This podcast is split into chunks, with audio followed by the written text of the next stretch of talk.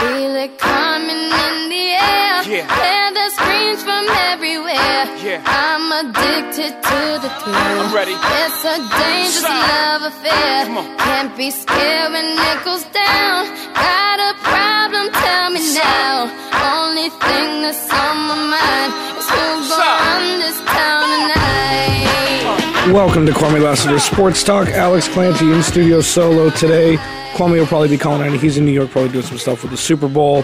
Got a lot to talk about today. Super Bowl Sunday is upon us. Really excited.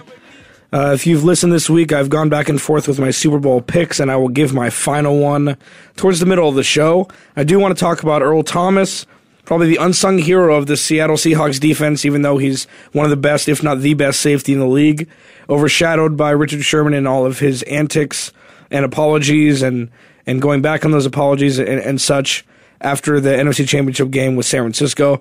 I'll talk NBA, Phoenix Suns. All-star reserves have been announced, and I'll go over the starters as well and why I believe that Goran Dragic was a snub for the All-Star game due to just Phoenix as a whole, as a basketball organization in the past few years. As well, I will talk the NBA from top to bottom, playoff picture, etc. I'll talk David Stern because David Stern is retiring. The NBA commissioner is retiring tomorrow, and I'll go over some of his peaks and valleys as an NBA commissioner. So we got a lot to talk about today, and if I have time, I will talk about the Richie Incognito, Jonathan Martin situation. More texts came out today that kind of muddied the waters even more as to who is at fault, if anybody, and if maybe Jonathan Martin just wasn't mentally tough enough for the NFL. So first, there's been a lot of talk about Richard Sherman, as I previously mentioned. If you've watched any of the playoff games, any of the season, you know that he's, if not the best, one of the top lockdown corners in the NFL.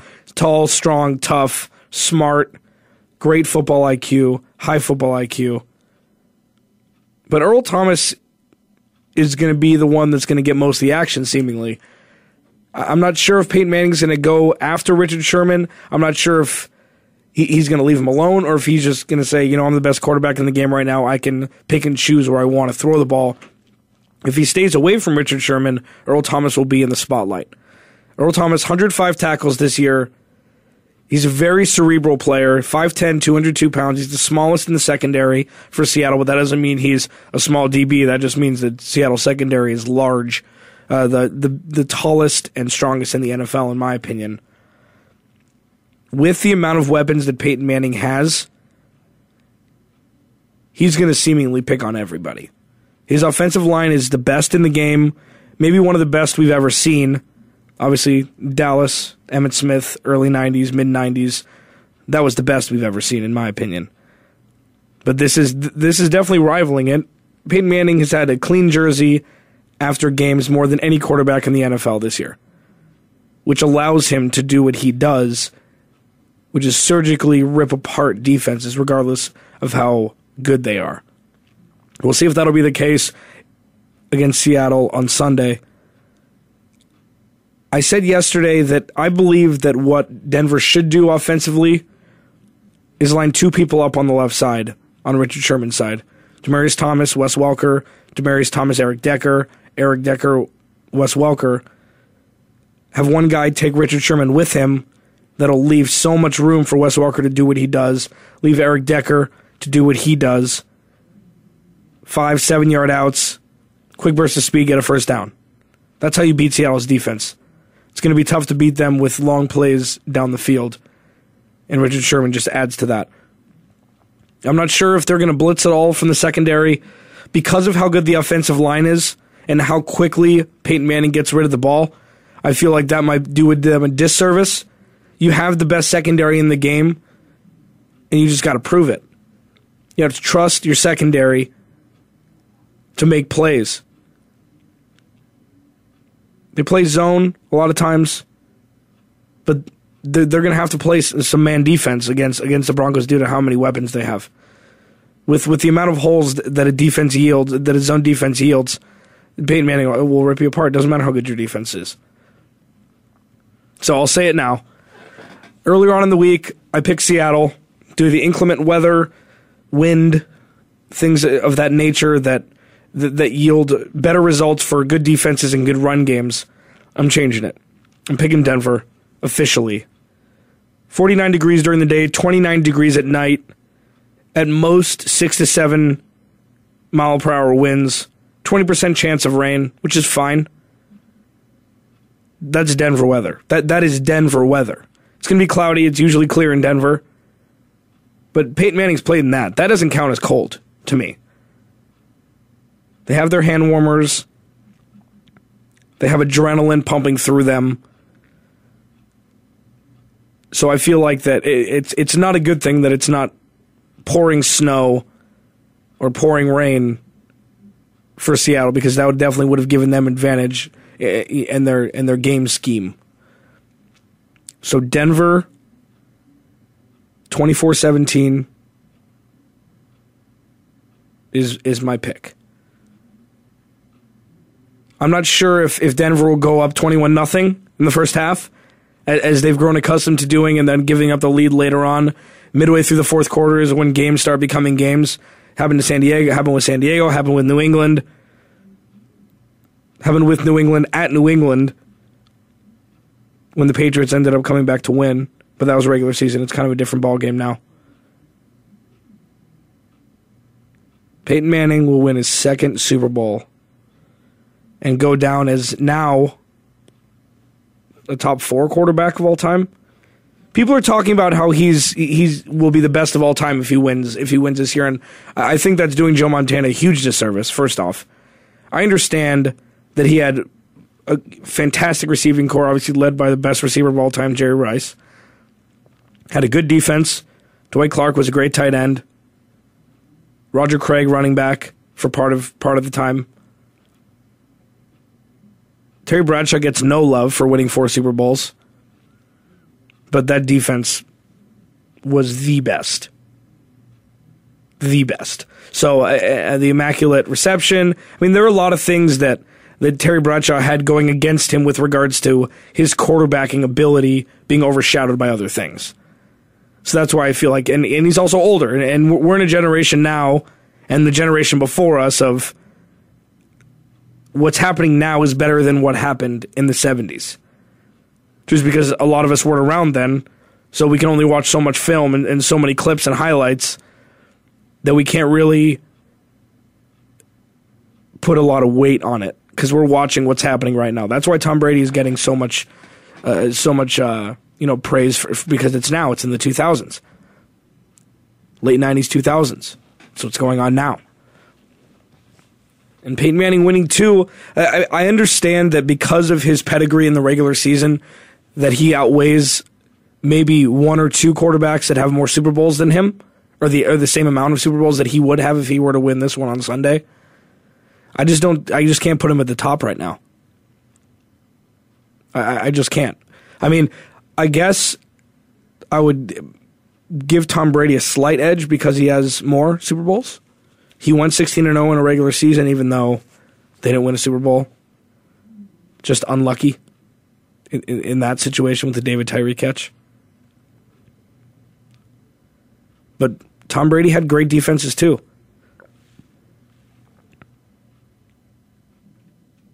I mean, I guess Peyton had pretty good defenses in Indianapolis. Bob Sanders at the height of his career. Dwight Freeney when he was young and fast and ferocious.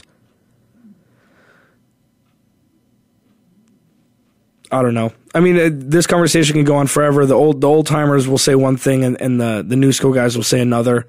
There's no real way to determine it until somebody wins 5 Super Bowls, which is seemingly impossible due to how talented everybody is now. Not to say that they weren't in the past, because I really don't have a whole lot of information for that, because being 30, I can only watch so much film and so many clips and read so many articles about how good players were before I was born. It just seems like that the talent is more spread out now with the draft system, with free agency, trades, but to a lesser degree in the NFL. I just can't necessarily say that he's the best of all time. I just can't. I wouldn't feel comfortable saying that. But he'll definitely make a case for himself if he wins on Sunday. And I'm taking... I know I'm taking the easy road here because he's been there before, because players on his team have been there before, and nobody's been there on the Seahawks. I'm taking offense over defense. A lot of people pick Oakland over Tampa Bay that year. A lot of people. I think that was 2000, 2001. I can't really remember. It was in that vicinity. But I'm picking offense. This is the best offense of all time in a single season. They do not have a weakness. Their fourth receiver, Andre Caldwell, had a huge game this year when Wes Welker was out.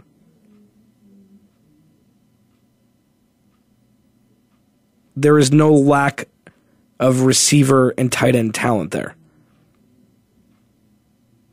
Hell, Jacob Tammy, their backup tight end, is a stud too. No Sean Moreno's no slouch. Monty Ball, if he can hold on to the ball, I don't see them being beat. And the weather was the reason why I was choosing Seattle. It was solely based upon the weather. But with it not being as bad as people initially thought, you can't go against Peyton. I know their defense, Seattle's defense is great. Strong, fast, ruthless. But their offense is lacking. Denver's got to stack eight in the box and just make Russell Wilson beat him. That's not to say that he can't, but their receiving core is not good. Doug Baldwin has shown flashes. Golden Tate has shown flashes. He had a better year last year than he did this year. Percy Harvin, who knows? Hell, Percy Harvin could have a career day. That's the beauty of him. The beauty of having him on your team is that you always have to account for him. Because one step and he could be gone. So, final pick, Denver, 24-17. When it really comes down to it, I want it to be a good game, but I'm picking Denver. Got to take a break. Voice America Radio, Kwame Lassiter Sports Talk, Alex Clancy in studio. On the other side, we'll talk a little bit more Super Bowl, and then I'm going to dive into NBA, David Stern, Phoenix Suns, etc. Well, I'll be back.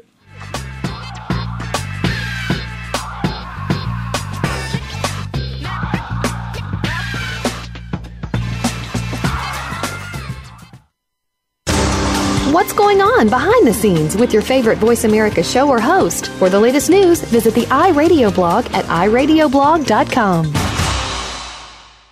Hi, I'm Joe Swedish, CEO of WellPoint. We proudly support the March of Dimes and all they do to reduce the rate of premature birth in the United States. Though premature births have recently declined, still 500,000 babies are born too soon each year. We're helping the March of Dimes fund cutting-edge research and community programs that help moms and their babies live healthier lives. Please visit marchofdimes.com and join us in working together for stronger, healthier babies. If you think you've seen online TV before, let us surprise you. VoiceAmerica.tv is online now. The leader in live internet talk radio has done it again. Multiple channels, a state-of-the-art viewing experience, live and on-demand programs streaming 24 hours a day. It's exactly what you want, when you want it. VoiceAmerica.tv. From health and wellness to business, sports, and everything in between. Discover our new world. Visit VoiceAmerica.tv now and experience the future of online television. VoiceAmerica.tv. We're making it easier to listen to the Voice America Talk Radio Network live wherever you go on iPhone, BlackBerry, or Android. Download it from the Apple iTunes App Store, BlackBerry App World, or Android Market. Arms. Welcome back to Kwame Lassiter Sports Talk. Alex Clancy in studio. Talking Super Bowl 24-17. Denver, my pick. See what happens. It's gonna be a great game. It's all I really hope for. Gonna watch the commercials. That'll be good. I hope. So we'll see. We'll see if Earl Thomas can take care of business. I mean, I challenge Seattle's defense to shut down Peyton Manning and the Broncos. And also, I mean, not to say that, I mean, Denver's defense hasn't played too awfully in the last two games. They've given up, they've pretty much shut down two of the top, I don't know, I mean, obviously top 10 quarterbacks in the NFL. Philip Rivers, Tom Brady, not in any specific order, past 2 weeks in the playoffs. So we'll see. I mean, maybe their defense steps up. I just feel personally that Denver's going to have to outscore Seattle offensively instead of having a defensive battle for them to win. So 24-17 Denver, my choice. I'm going to move Richie Incognito. I want to talk about this for like 2 minutes. Richie Incognito, Jonathan Martin, some stuff came out again today. Text back and forth. It seems more and more every time these texts come out that the initial texts that were reportedly sent by Richie Incognito to Jonathan Martin about the racial slur, which is awful. I'm not condoning that. I promise you that. Other texts that came out that seemed crude and unusual and you know, and just not nice, for lack of a better phrase, seemed to be more, the story seems to be coming out more that it was just people talking crap back and forth to each other, friends, you know? Two big dudes just talking crap to each other. So, I don't know. This is looking bad for Jonathan Martin. And I'm going to go back and say, because this was shown again in this article, that right after all this stuff came out, right after Jonathan Martin left, right after Richie Incognito was removed from the team, was suspended, these are the texts that came out. Jonathan Martin said to Incognito, quote, "What's up, man? The world's gone crazy. I'm good, though. Congrats on the win." That was after their win. Incognito replied, "Thanks, dude. It's unbelievable, all the attention this is getting. All that's important is that you feel better and know that we miss you, dude." Okay, so obviously we're missing something there. That was right off the bat. And then Martin responded with a text the same day. "Yeah, I'm good, man. It's insane, bro. But just know I don't blame you guys at all. It's just the culture around football in the locker room got to me a little bit. By the way, never check yourself into a mental hospital." So that's what he said. So obviously there's a friendship there. This story is just dragging and dragging and dragging. But every time another report comes out, it makes Jonathan Martin look worse. Not in the respect that he didn't want to play football, which is fine, which is what's coming out pretty much. But the fact that he, in fact, did exploit his teammates, in my opinion. I don't know. It took a weird turn. I mean, initially, and I talked about this yesterday, initially, Incognito was the bad guy. Exile him. Never let him play football again. Coddle Jonathan Martin. Let him play again. And now, I feel like Incognito get a job before Martin does. Not with the Dolphins, because the Dolphins came out and said they probably will not re-sign either of them. But I don't know. I just hope this gets put to rest at some point, and there's some clarity, and the clouds separate, and we get to see what this is once and for all, and we don't have to hear about it again, because I'm sick of talking about it. Next, NBA. Phoenix Suns last night. This week, last week, I was talking about this being a statement game for the Suns. I don't really believe in statement games in the NBA, especially in January, February. I don't. After the All-Star break is when statement games start to become more important. But for the Phoenix Suns, after beating Indiana on January 22nd by 25 at home, it was not a close game at all. They got up to a fast lead, and they never relinquished it. I thought that was just a down game for the Pacers. You know, they go on the road. They're playing a middling team, 7 seed in the Western Conference. You don't get up for every game. 82 games is a long season. Now, the Suns go on a little bit of a roll. They beat Cleveland. They're down 18 at halftime. They beat Cleveland in Cleveland. They beat Philly, who's a bad team. They beat Milwaukee, who's a bad team. And then they go to Indiana, and they smack them in the face. 36-19 at the end of the first. I'm shocked. I'm shocked. I'm now a believer in the Suns. I'm now a believer in Jeff Hornacek. Games like this make franchises take a turn. The Steve Nash era is no more. I wish we had Steve Nash still. I wish he was still 29, 30, 31 when he was winning MVPs. No more. 28-18 to be a 35-9 Pacers team, 102-94. The defining point in this game was in the fourth quarter when Indiana came all the way back. Indiana came all the way back. They're within 6 with 7 minutes and 40 seconds left, I think. Suns have the ball. Markieff Morris, shot clock winding down, just nails a jumper. That's huge. That's huge in the respect that a lot of teams in the Suns' position, overachieving, young, no real veteran leadership, rookie coach, that's a game where they fold.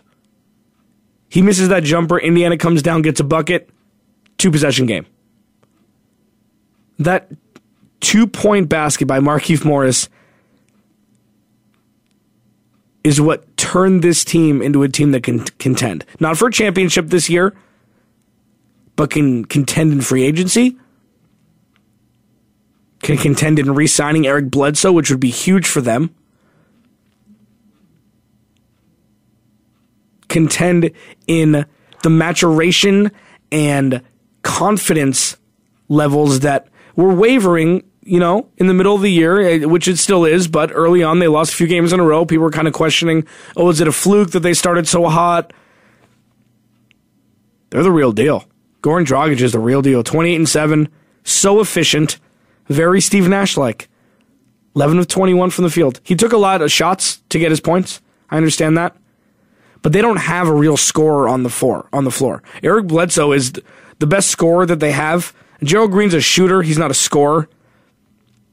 And he's very up and down. I mean, he'll drop 30 sometimes, shoot 10 for 12, 4 for 5 from 3. He's cultivated his jump shot to make himself relevant in the NBA still because he used to just be a high flyer. For those of you that don't remember, dunk contest. He went up for a dunk, put a cupcake on the base of the rim, blew it out and threw it down. Like, that was one of the best dunks in dunk contest history, especially now because the dunk contest sucks. But I digress. Goran Dragic needs to be a scorer now. If they can get a scorer in, if they can get Eric Bledsoe healthy again, he can go back to being a facilitator. I see Goran Dragic around the key like Steve Nash, going around in a circle right around the paint, finding the open man. The ability to maintain space between you and the three defenders that are collapsing on you while having the wherewithal to know whether to shoot the ball or dish it off to a big man in split-second time, that's a learned craft. That is something that he learned under the tutelage of one of the best point guards of all time. And now you're starting to see the fruits of their labors. You saw glimpses when he had 25 points in like a quarter and a half against the Spurs in the playoffs where they sat Steve Nash for the whole fourth quarter with Goran Dragic. That was years ago. I think that was like 06 or 07, 08, something in that regard. He went to Houston, kind of lost in the fray. He comes back, and this is his team now. Kind of a silent leader. We don't hear what he says on the court. It's not all mic'd up. I mean, we kind of looked at Steve Nash as a silent leader. You don't see him getting in people's faces and things like that. Goran Dragic is mapping his career around Steve Nash. And you can see it. Steve Nash wasn't good until the 6th or 7th year. He wasn't Steve Nash until then. He got the starting job in Dallas. And he had Dirk Nowitzki. He had a great team. So it made his job a little bit easier. Goran Dragic is making players around him better. He's making Miles Plumlee better. He's making the Markieff brothers better. Or the Morris brothers better.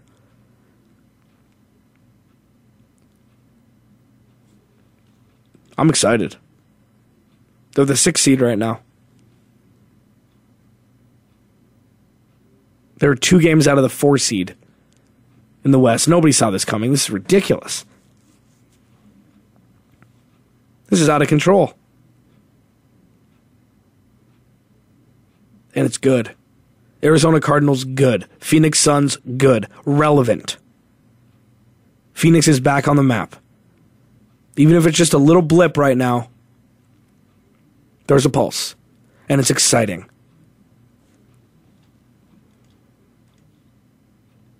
All-star reserves came out. The East, you know, it's usual suspects: Chris Bosh, Roy Hibbert, Joe Johnson, Paul Millsap, Joakim Noah. You know, that's fine. Western Conference is what intrigued me a little bit more. LaMarcus Aldridge, I think, should have been a starter. Blake Griffin, that was because the fans voted. Dwight Howard, just because you need a center. James Harden, fine, he's good. Dirk Nowitzki deserves it. But what really intrigued me was the point guards. Damian Lillard, Tony Parker, Chris Paul. I wrote down some stats here, and I'm going to compare them to Goran Dragic's. Dragic's. Chris Paul has played 34 games. He's hurt every year. He misses 6 weeks every season. So you have to take that into account when you sign him to a long-term deal, as the Clippers did. He's going to be hurt 6 weeks, so you're going to lose games during that time unless you have a killer backup point guard, but they traded theirs and Eric Bledsoe to the Suns. Chris Paul, 34 games, 19.5 points, 11 assists, 5 rebounds. I mean, that's him. That's him. I understand.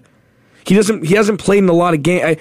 He's played in 75% of the games of everybody else, though, so I don't know if you reward that just because he's Chris Paul, but you rewarded it. Damian Lillard, 20.6. 5.5 assists, 41% from the field. Okay? Tony Parker, 18 points, 6 assists, less than a steal a game, 50% from the field. So that's Tony Parker. You're always going to get that from him. Goran Dragic, 19.9 points a game, 6.1 assists, 3.5 rebounds, 50% from the field, a steal and a half, and under 3 turnovers a game for a point guard. I guess it was a pick 'em at that point. Goran Dragic isn't a big enough name. Damian Lillard is the sexy pick because he's a second year. He could have made the All-Star team last year. Tony Parker, because he deserves it. It's only his 6th All-Star game. Chris Paul is Chris Paul. I'll give you my take on it after the break. Kwame Lassiter, Sports Talk, Voice Talk America. I'll be back.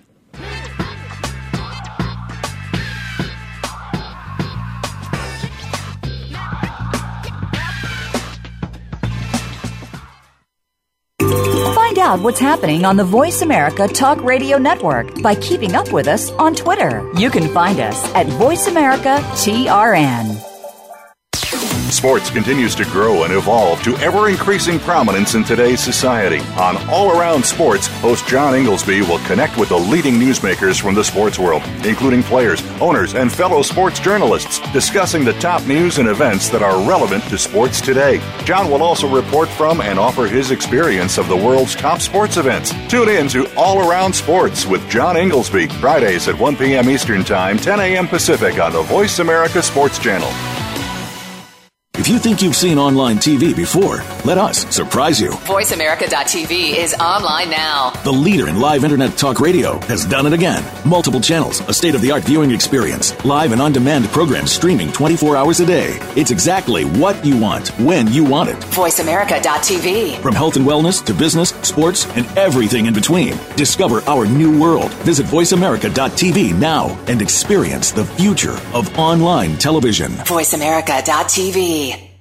Now you can take your favorite Voice America radio program with you anywhere. Sign up for our mobile app if you have an iPhone, Android, or BlackBerry. The Voice America Interactive Radio Player, powered by Aircast, gives you the freedom to listen to any of our programs anywhere, live and on demand. No registration is required. Listen to your favorite Voice America hosts and discover new ones. Download the Voice America mobile app for iPhone, Android, or BlackBerry, powered by Aircast. Visit the Apple iTunes App Store, BlackBerry App World, or Android Market.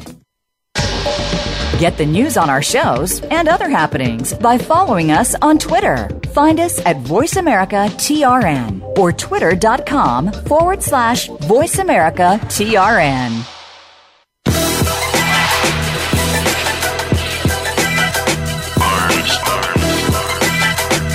Welcome back to Kwame Lassiter Sports Talk. Alex Clancy in studio. I'm riding solo today. Don't forget, follow me on Twitter at Clancy's Corner.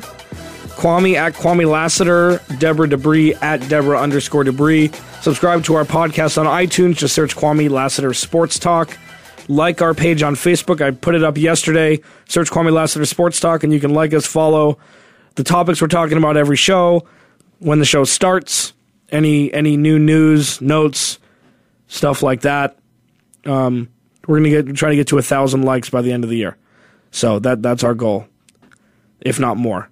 So I was talking Goran Dragic, why I believe that, and not being a homer, I believe that he should have made the All-Star team this year. Surprise team, nobody saw this happening, 28-18. I understand that Chris Paul, Damian Lillard, and Tony Parker are all on teams with better records, but not by much. You know, the Clippers only have 2 more wins than the Suns, and or 2 more. Yeah, they have 5 more wins than the Suns, and I mean, all 3 teams do. They're 33-13, 33-16. The Suns are 28-18. So, I believe that Goran Dragic isn't a big enough name yet to be, you know, talked about, which is fine. He'll have his chance. I do hope that they make a run, make the playoffs, and ride off into the sunset. I mean, they get 3 first-round draft picks next year. So that's going to be good. And I believe Ryan McDonough, that GM, has done a fantastic job over there. Maybe he'll package those for a player. Maybe he'll package those to move up in the draft, because this is a pretty deep draft. I know there's going to be a lot of fool's gold, but there's going to be some gems. There are definitely going to be some gems. So maybe, I mean, they could be 2 solid moves away from taking that step forward to being a contender. I don't think the Clippers are contenders. They don't have any low post presence. Blake Griffin is a great regular season player. I don't think they have what it takes. Portland is unproven. They haven't been relevant in the past several years. San Antonio. They're always going to be tough to beat. Oklahoma City is Oklahoma City. I see Kevin Durant by himself there, just as I saw LeBron James in Cleveland when he was there. By himself, okay role players, but the supreme talent and athleticism of Kevin Durant is going to take them pretty far, and they're going to win a lot of regular season games against a lot of bad teams. So we'll see how it goes. We will see how it goes. I do want to talk about David Stern, NBA commissioner. Might go down as one of the best professional sports commissioners of all time. He's definitely had his hiccups. Definitely had a few. One was the 1985 draft, New York Knicks. Conspiracy, of course. This is not proven. But the conspiracy is that the lottery was rigged so the Knicks would get the number 1 overall pick, which turned into Patrick Ewing. So that's interesting. That was early on in his tenure. Allowing the sale of the Seattle Supersonics to Oklahoma City businessmen. Man, I'd be pissed if I lived in Seattle, if I was a Seattle fan. Okay, maybe not this weekend. If I hated football, which is, I mean, sacrilegious, but if I hated football and I was purely a basketball fan, I would be, oh my God, I would have been livid. You draft Kevin Durant. He has 1 year as a Sonic. Oklahoma City businessmen come in and say, oh no, we're going to keep the team here. And they ship him out to Oklahoma City. They move from the 14th best television market in Seattle to the 45th best in Oklahoma City at the time. So it didn't really make sense to me why David Stern would allow that to happen, because that's money out of the NBA's pocket. Granted, they did a great job in cultivating a culture over there, and as one of my friends put it, sneakily, what did he say? Sneakily tanking. Sneaky tanking. When they had Kevin Durant, they let him run the show. They stunk. They got him Russell Westbrook. Played Russell Westbrook out of position. They stunk. They got James Harden. So, I mean, it was an interesting standpoint. But that David Stern, I will never understand that. Hopefully Seattle gets a team soon, because they are a great, great sports city. Fantastic sports city. Tim Donaghy. Allegations of fixing games. That was under his watch. How much did he know? For somebody that is so egomaniacal as David Stern is, in my opinion, you got to know. He's got to know. How do you not know? Especially if there were a bunch of, I wouldn't say a bunch, but a few other refs that were involved as well. How do you not know that that's happening? And that's bad. That makes everybody question everything. But time heals all wounds, seemingly.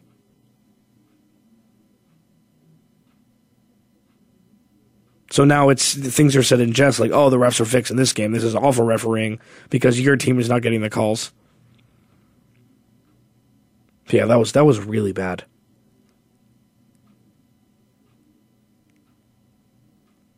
And under his watch. I'm not saying he had anything to do with it. But it's just fishy, in my opinion. On the upside, the things that he did for the game.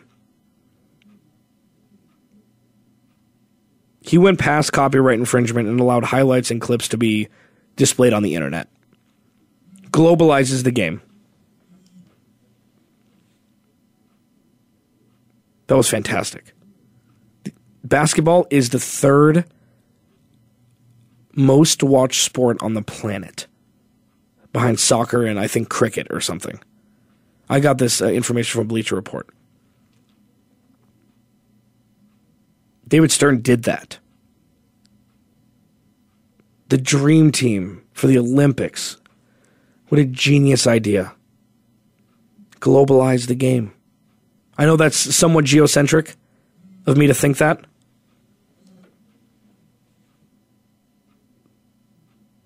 But it seems to be true. And he did that.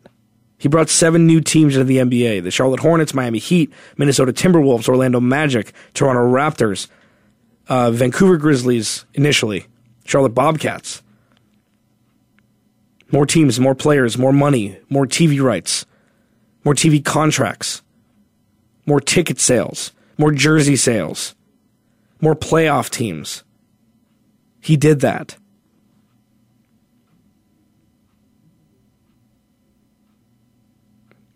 But the one that I'm going to remember, so the final kiss of death for David Stern was disallowing the New Orleans Hornets, Los Angeles Lakers, and Houston Rockets 3-team trade that would have sent Pau Gasol, Lamar Odom to the Rockets, Kevin Martin, Luis Scola, Goran Dragic to New Orleans, and Chris Paul to the Lakers. Because he was the acting GM of the New Orleans Hornets at that point.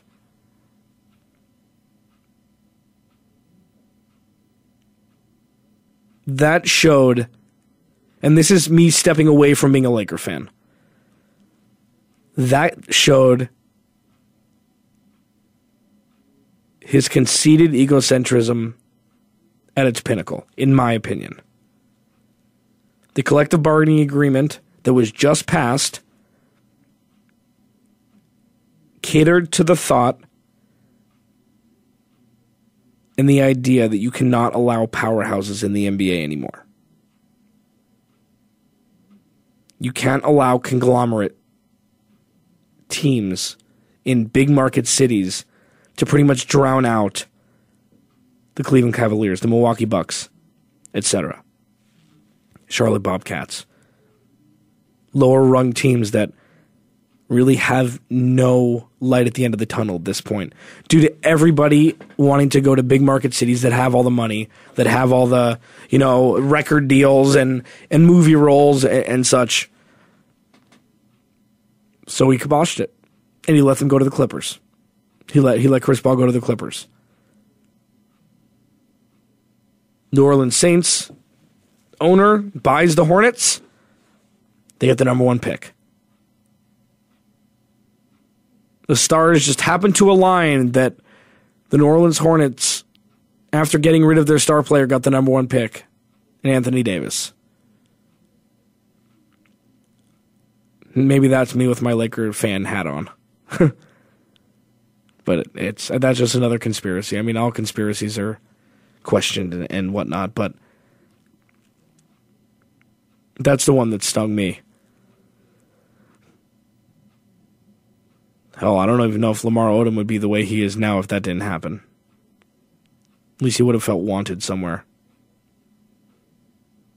Yeesh. Overall, he globalized the game of basketball. He marketed it to the nth degree. He made about $30 million off of Mark Cuban for the league due to fines and suspensions, and he will go down as one of the best commissioners, if not the best, in professional sports history, in my opinion. Adam Silver is taking over, his right-hand man.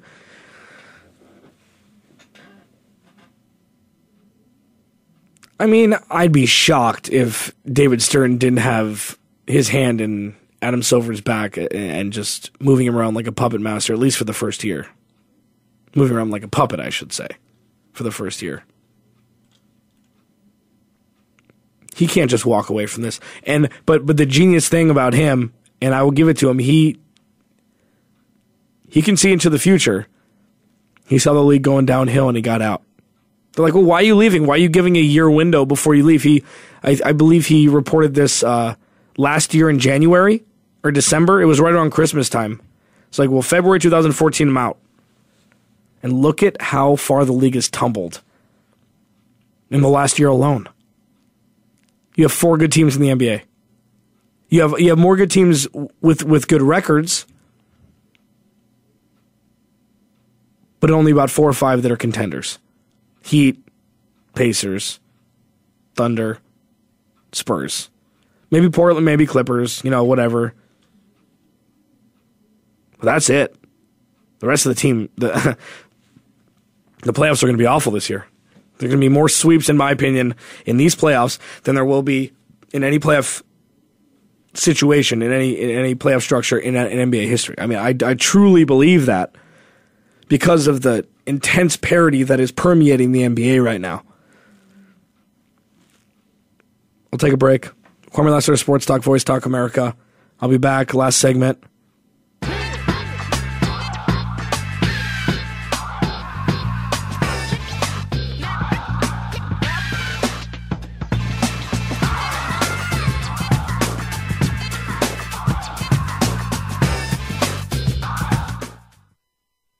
Think you've seen everything there is to see in online television? Let us surprise you. Visit voiceamerica.tv today for sports, health, business, and more on demand 24/7.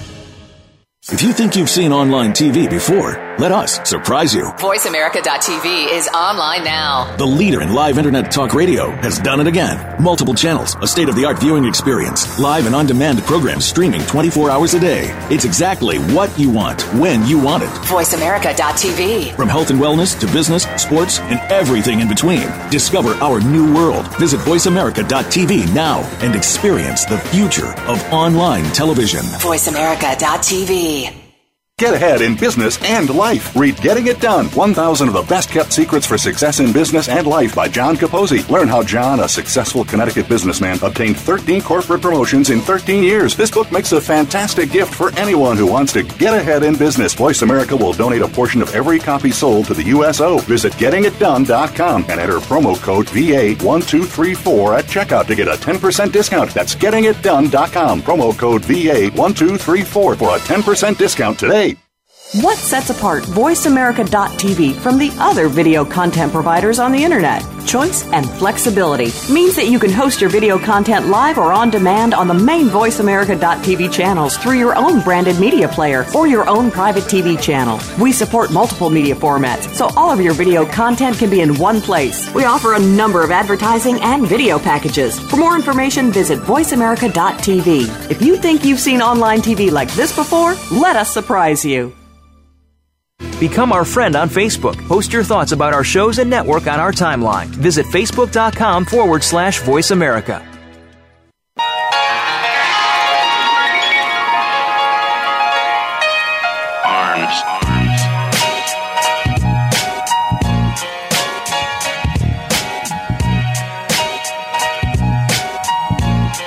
Welcome back to Kwame Lassiter Sports Talk. Alex Clancy in studio. Last segment, it's been a good show today. Got to talk about a lot of things. David Stern leaving as the NBA commissioner. I don't know if he'll be missed or not, but he did a lot of great things for the game. Phoenix Suns, I'm excited. It's going to be good. 28-18. Hope they get a pulse. Hope they get a free agent. I hope it's not Kevin Love because I want him to go to the Lakers. That's me personally. The NBA All-Star Game. Starters, I said I would talk about them. LeBron James, Carmelo Anthony, Paul George, Kyrie Irving, Dwayne Wade. Dwayne Wade shouldn't be there. But that, I mean, that's just me. I think John Wall should definitely be the starting guard. But, I mean, that's me. John Wall is one of the most overlooked players in the NBA. I know his field goal percentage isn't great, but his leadership abilities are starting to mold really nicely. His maturity level has skyrocketed. He'll be there. I don't know if the Wizards are going to be able to keep him, but if him and Bradley Beal can learn to play together, who knows? I mean, they could be a fantastic duo in the backcourt. Bradley Beal, the shooter, John Wall, the traditional point guard. He had to be a scorer when he was a rookie in his second and third year, but now when he has kind of little bits of pieces around him, which isn't much. I understand there isn't much. I mean, he has Ney, Trevor Ariza, Trevor Booker. I mean, there's not many guys. Kevin Serafin comes off the bench. They don't have much there. Marcin Gortat they have. And it truly showed with Marcin Gortat that Steve Nash made his year that year. Great fantasy player, double-double guy, was great around the basket, has a nice little 12-foot jumper. But when he has to create his own shot, it's a little different. When he's just rolling up stuff, picks with Steve Nash, it's a little different. But I think John Wall, it got snubbed a little bit. I think at least he got voted onto the reserve team on the reserves, but I do believe that he should have been a starter over Dwayne Wade. Kobe, Kevin Durant, Steph Curry, Kevin Love, Blake Griffin for the West. I agree with 3 out of 5 of these. Kobe obviously should not, and he knows that, and everybody knows that, but around the world, as I was talking about with David Stern, it's a global game, and everybody knows who Kobe is. Everybody knows who Kobe is. So they're going to vote for him. I'm not saying it was the Yao Ming effect. I know it wasn't the Yao Ming effect. But across the globe, everybody knows who Kobe is. So he got voted in. He's hurt, so I don't know if it would sicken me if he came back just to play a couple minutes in the All-Star game, even though he hasn't played up to that point. To save face a little bit, he should at least play in a game or two before he goes to the All-Star game. Maybe he won't. Who knows? I mean, it's Kobe. Who knows? Blake Griffin, fine. He has got great numbers. I've never denied that his regular season numbers are great. He's getting better in the jump shot area. Most of his points are layups and dunks still. He's improved his free throw percentage a little bit. If he could get to 80% free throw shooter, I'd have a completely different idea of Blake Griffin as a player. Because he gets the line a lot. He's always down there. He's always jumping into guys. He's always trying to dunk over people. So obviously fouls will be called. He's just got to make his free throws. I definitely would have put LaMarcus Aldridge. I mean, it's a no-brainer. It's a no-brainer to put LaMarcus Aldridge in the starting lineup. But if you ask somebody in Maine who LaMarcus Aldridge is, if you ask somebody in Italy who LaMarcus Aldridge is, they're not going to know because he plays for a smaller market team. The days of the Portland Trailblazers with Rasheed Wallace and Damon Stoudemire and Scottie Pippen and Clyde Drexler, they're long gone. Arvydas Sabonis, long gone. Rose Garden rocking and rolling like the Seahawks football stadium, gone. But they're slowly starting to work it back. The Damian Lillard draft pick was amazing. That worked out so well from him from Weber State. I think he went 5th overall, 5th or 6th. I believe it was 5th. Nicholas Batum is a freak talent. 6'10", can play like he's 6'1", can play like he's 6'10". He's got a wingspan about 7 feet, 7'1". Coaching is an issue over there, in my opinion. But LaMarcus Aldridge has put up career numbers. career numbers, like stupid numbers, on a team with a better record than the Clippers. But Blake Griffin is a more well-known guy. He's done Kia commercials, done dunk contests. He dunks. LaMarcus Aldridge hits 15-footers. Shoots 80% from the line, gets 10 boards a game. Has more than one move, like a little spinzy doodle move to the baseline, and flip it up and hope it goes in, like Blake Griffin has. LaMarcus Aldridge is becoming a complete basketball player. He doesn't play great defense, but not a lot of people do in this day and age. That's not taking away from big men that play defense. But he's 6'10", he plays like he's 6'7". But with those extra 3 inches and those long arms, he can shoot over pretty much anybody. He's got great touch. He's got a great cerebral take on the game. He has a great point guard, which helps so much for power forwards that cannot create their own shots from the perimeter. He's really a real basketball player. And I don't think Blake Griffin is there yet. LaMarcus Aldridge has 3 or 4 years on Blake Griffin in the league. I get that. He spent more time in college. He didn't tear his ACL before he played an NBA game. He's had injuries in the past, and it seems like he's kind of overcome that. And as you get older, your body can adapt faster. You lift more weights, you do more cardio, you can withstand more tread on your tires, so to speak. And he's done that. And I'm so impressed with him this year. I'm so impressed. If it weren't for Steph Curry and Kevin Durant, I would say that out of the Western Conference, he'd be the MVP. Kevin Love's having it's unfair with Kevin Love because he had such ridiculous numbers last year.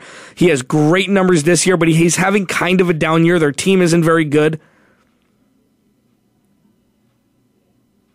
LaMarcus Aldridge is the best player on the third best team in the West,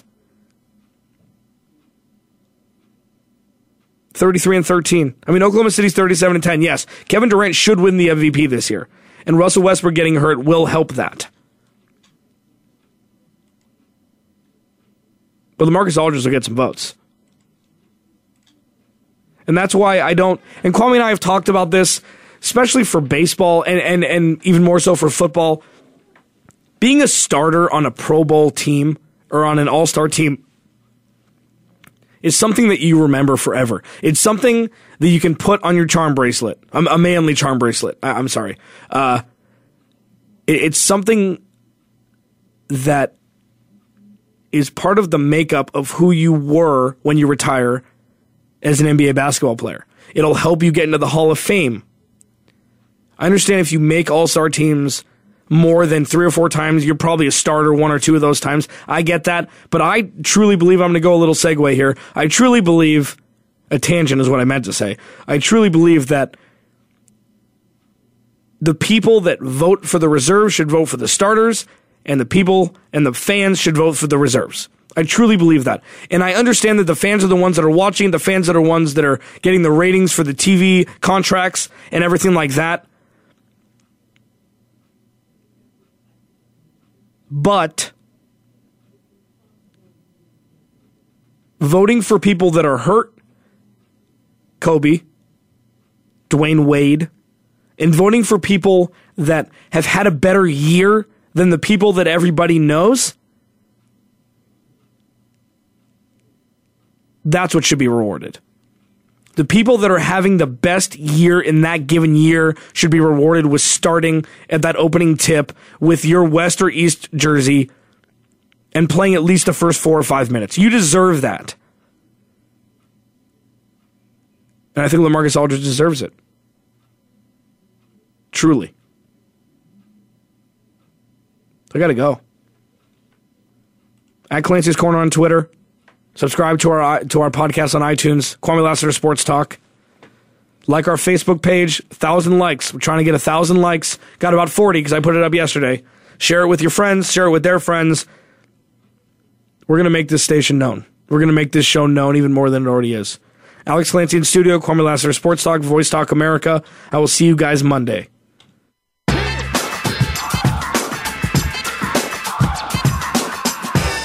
For tuning in this week. Join us every Monday, Tuesday, Thursday, and Friday at 12 noon Eastern Time 9 a.m. Pacific time for another edition of Kwame Lassiter's Sports Talk on the Voice America Sports Network.